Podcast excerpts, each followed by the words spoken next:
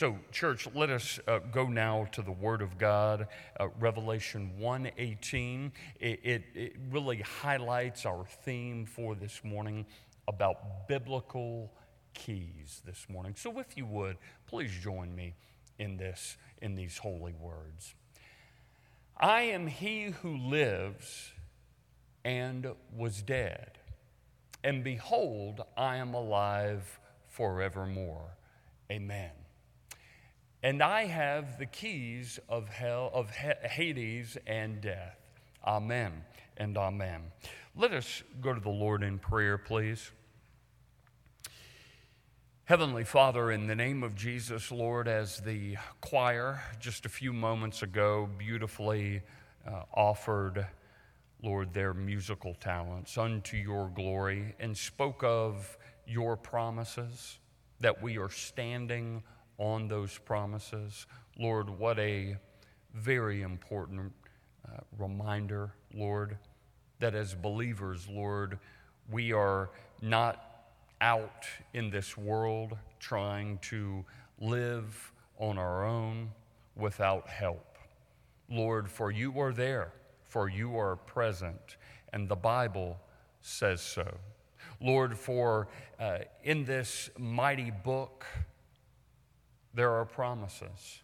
There are promises of forgiveness. There are promises of freedom. There are promises of truth. There are promises, O oh God, of eternal life. So we are standing on those promises as people of faith, as people, O oh God, who need you in our everyday lives. Lord, we need your presence and your hand upon those everyday details of life. Lord, we're mindful and prayerful for Ron Jones, for friends, for family, for uh, the body of Jesus Christ, Lord, because we know, Lord, there are prayer needs. There's hurt, there's pain, there's surgery that needs to be.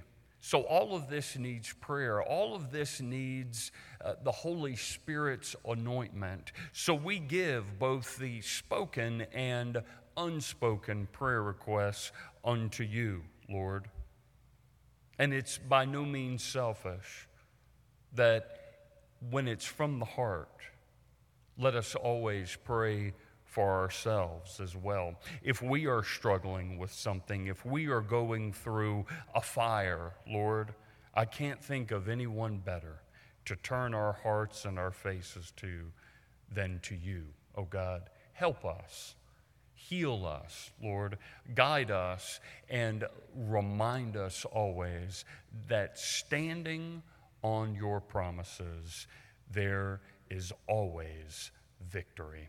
So guide us, Lord, as a church. Guide us, Lord, as believers, Lord, putting your will, your perfect will first in our lives. We're very thankful, oh God, that we've got the Spirit, Lord, and the Spirit's vitality moving, Lord, in the hearts of every man, woman, and child here. What a blessing. What a gift that is. It's a gift that comes from you, seeking you, wanting to honor you each and every day.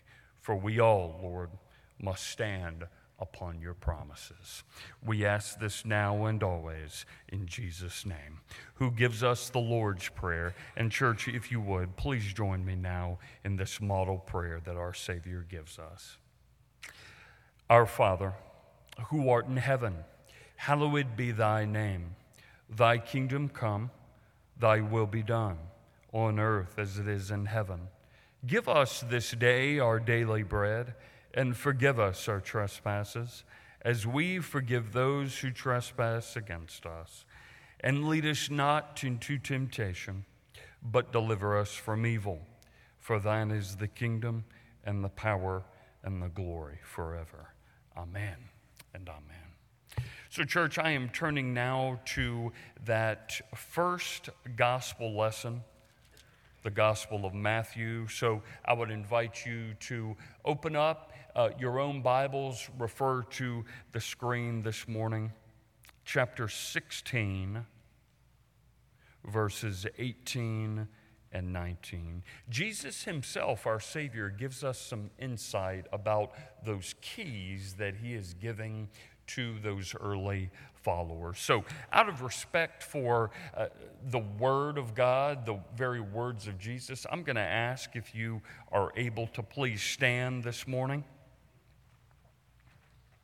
And as we are thinking about the keys that the Almighty gives to us, hear now the Word of God from the very heart and lips of our Lord and Savior Jesus Christ. He says this And I also say to you that you are Peter, and on this rock I will build my church, and the gates of Hades shall not prevail against it. And I will give you the keys of the kingdom of heaven, and whatever you bind on earth will be bound in heaven, and whatever you loose on earth will be loosed in heaven. Church, this is the gospel of our Lord and Savior, Jesus Christ. Thanks be to God. Amen and amen. And you may be seated.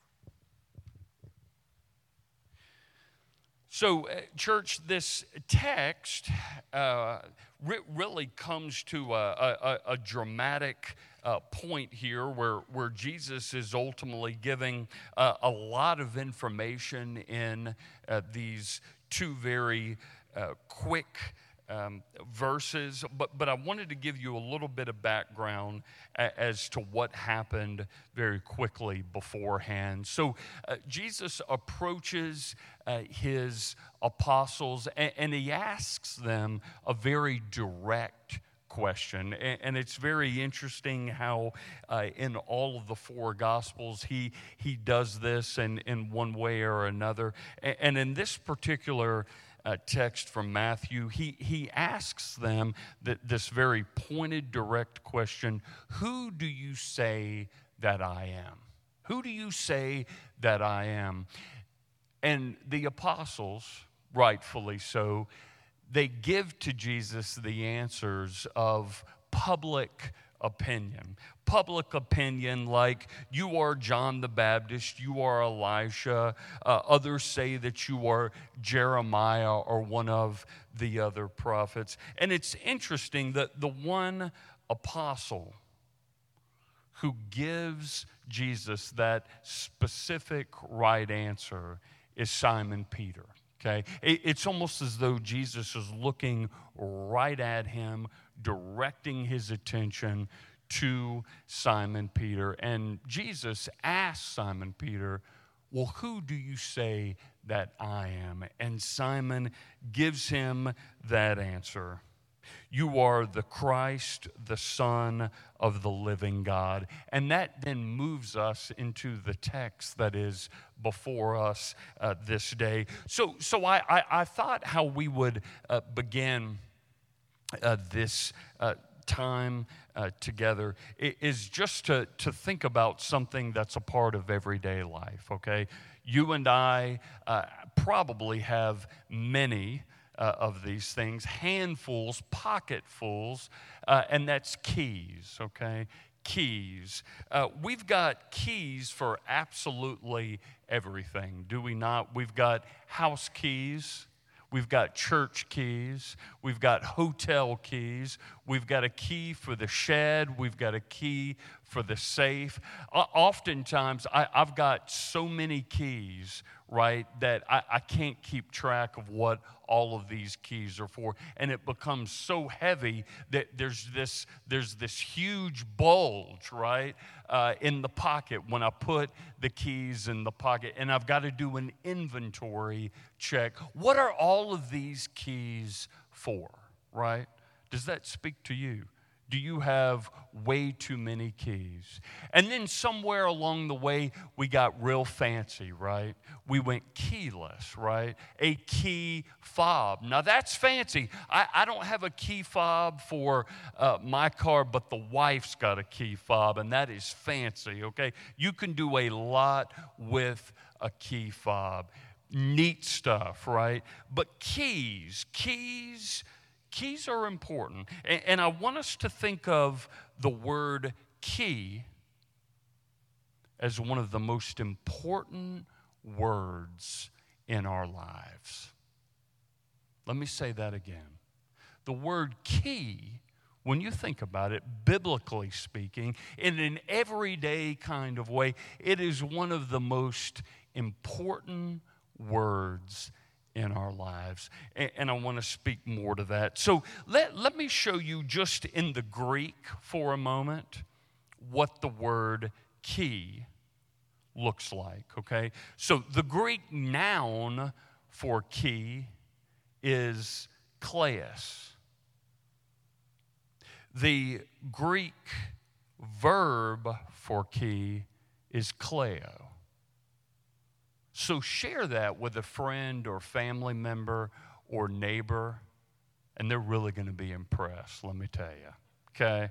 Kleis, Kleio, key, okay? It's important that we know its origin, okay, and where it comes from. So now that we've got the Greek, okay, of what key means in both the noun and the verb, let's talk about its usage, okay? So in the Greek, both in its noun and verb form, a key or kleis or kleio, of course, okay, practically speaking, it gives us authority to access something, right? Makes good sense, okay? A key gives us the authority to access something. For instance, in an everyday kind of way, a door.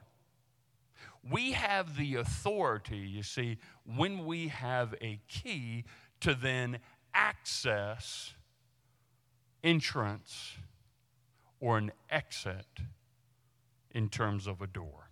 Entry or exit, okay? To open, to close a door. Now, let me back that up with the Word of God because there's mention several times in both the Old and New Testaments about being given the authority to access a door. So, firstly, let me go to the book of Isaiah, okay? The book of Isaiah, it is on your screen, but you can also follow along with me. Isaiah chapter 22, chapter 22, and I want to go to verse 22. Isaiah chapter 22, verse 22.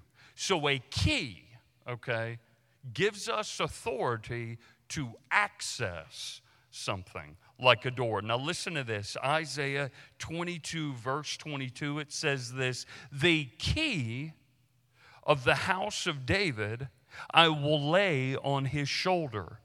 So he shall open, and no one shall shut. And he shall shut, and no one shall open. There you go. Now hold on to that scripture and let us turn to the very end of the Word of God, to the book of Revelation, the first chapter the book of Revelation, the first chapter, verse 18. Listen to this from the Apostle John. He says it in his own way, verse 18, about a key and authority and access. He says this I am he who lives and was dead, and behold, I am alive forevermore. Amen. And I have the keys of Hades or hell and of death. So, did you hear it again? There's access to an entry point or exit, and that is key. I, I, say all of that to say this. Let us go back now to the Gospel of Matthew. And here, it will begin to be crystal clear for us. These are Jesus' words. He says this in verse 19.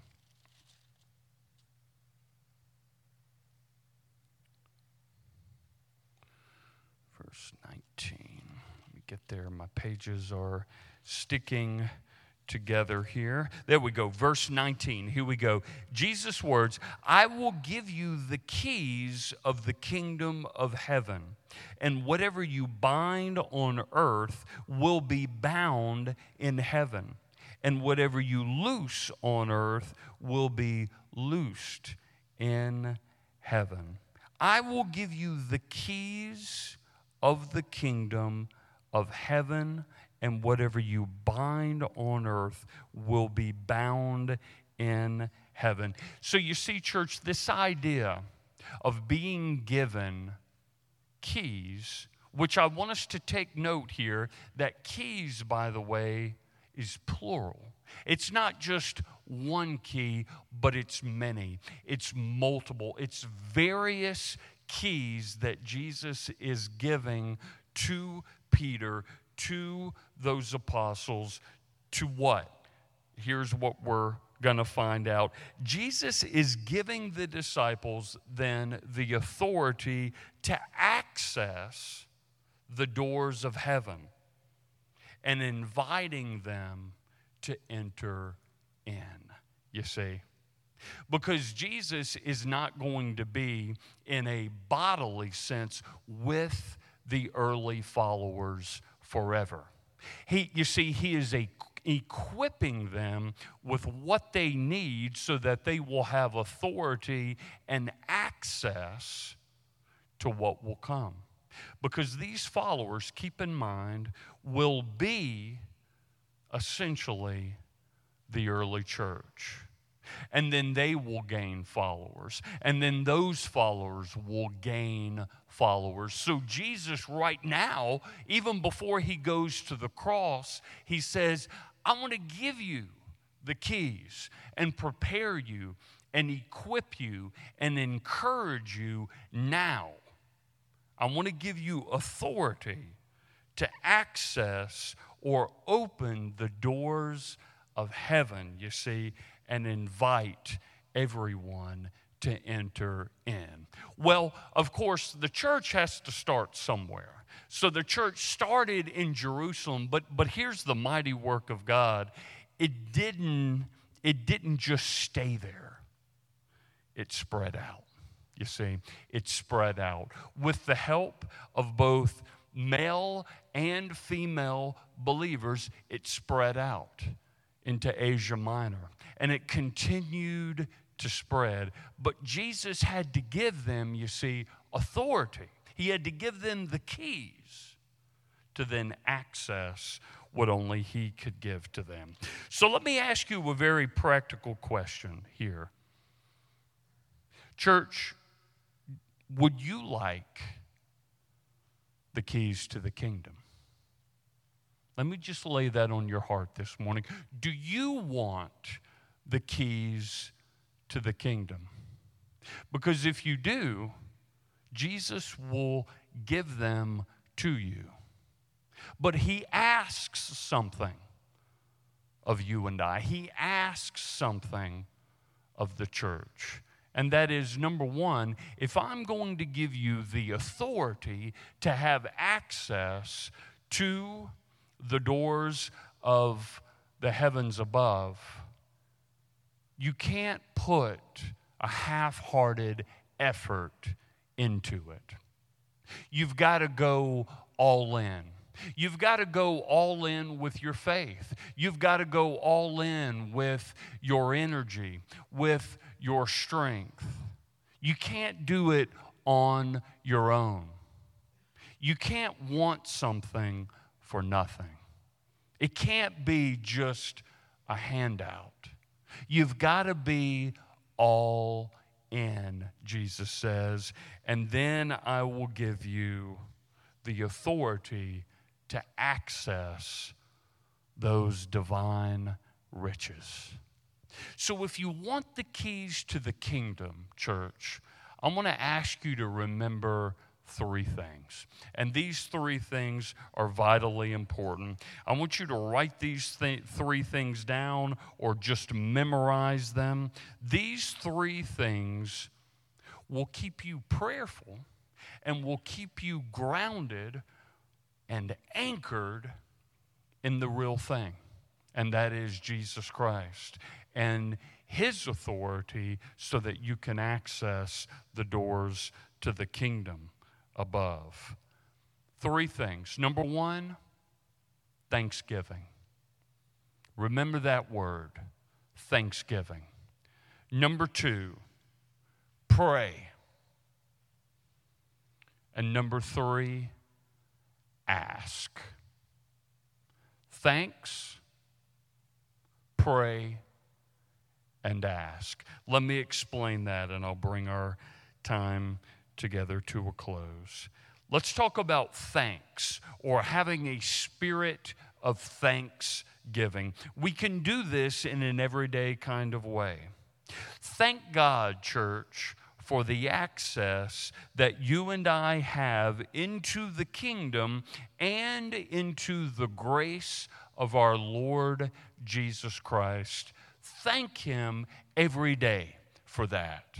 If you're having a terrible day, if you're having a stressful day, doesn't matter. Carve out time to give thanksgiving. Let the positives, like thanksgiving, always outweigh the negatives. Give thanks. Here's another one. Thank God for all of the benefits the kingdom offers us as believers a life of peace, a life of joy, a life of freedom, and eternal life with Jesus Christ. Let, let me just speak a a, a truth for you. Just one moment. You know this as well as I do. We have a lot of people in this world that are absolutely lost. They've got a big smile on their faces, but deep down inside, they are hurting, they are broken, and they are absolutely lost. And they make decisions not with any kind of counsel or prayer with God, but selfish decisions. And they continue to make those decisions. And that just leads them down a very destructive path, church. Thank God. Share that thanksgiving with someone who you think needs it. A life of peace, a life of joy, freedom, and eternal life. Wow, man can't offer that to you, only Jesus. Here's another one pray that God will open your eyes to the keys of the kingdom that will give you access to the riches and glory that is Jesus Christ. It's simply saying, Lord, just open my eyes. Open my eyes that I might see you. I'm tired of looking into the darkness. I'm tired of just seeing the negative. Open my eyes, make my spirit eyes so that I might see you pray that God will open your eyes to the keys of the kingdom given you to shut then every evil door of the enemy into your life. Close those doors of darkness.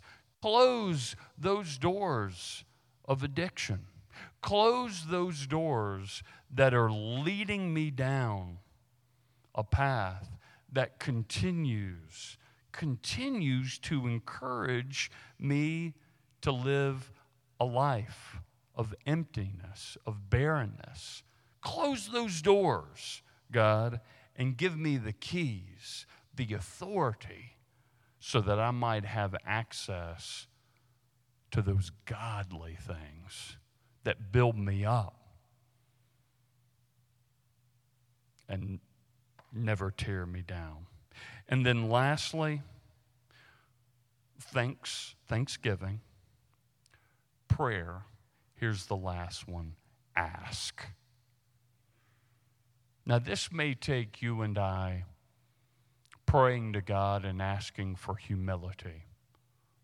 There might be some of us that just don't like to ask somebody for help. But sometimes we really need it. And we suffer because we don't ask for help. Same goes in our relationship to Jesus. Church, it's okay to ask Jesus, to ask the Almighty Jehovah for help. So let me end with this one ask, church. And if you need to pray for humility, do. I do. It's okay. It's okay to ask for help, to ask for a spirit of humility. So, church, ask God to give you wisdom. Ask God to give you the boldness to make sure that the use of the keys of the kingdom can be revealed to you by the Holy Spirit. So live with a spirit of thanksgiving. Pray and pray often and ask.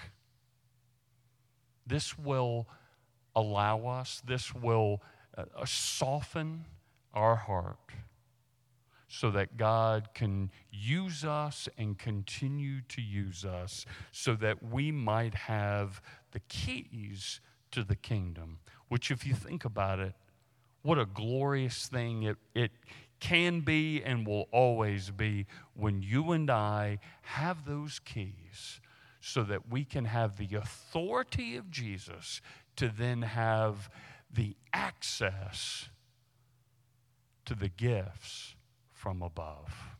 That's what Christ would want of us. That's what Christ wants for the church. Let us strive to do that every day. Let me pray for us. Heavenly Father, in the name of Jesus Christ, Lord, those three things, I want that to be on our hearts and our minds this day. That is thanksgiving, prayer. Thanksgiving and prayer. And then the boldness to ask. Ask God, help me, Lord Guide me, Lord, so that I might have authority and access to the kingdom, to heaven, and to your Son, Jesus. Praise be to your name. Amen.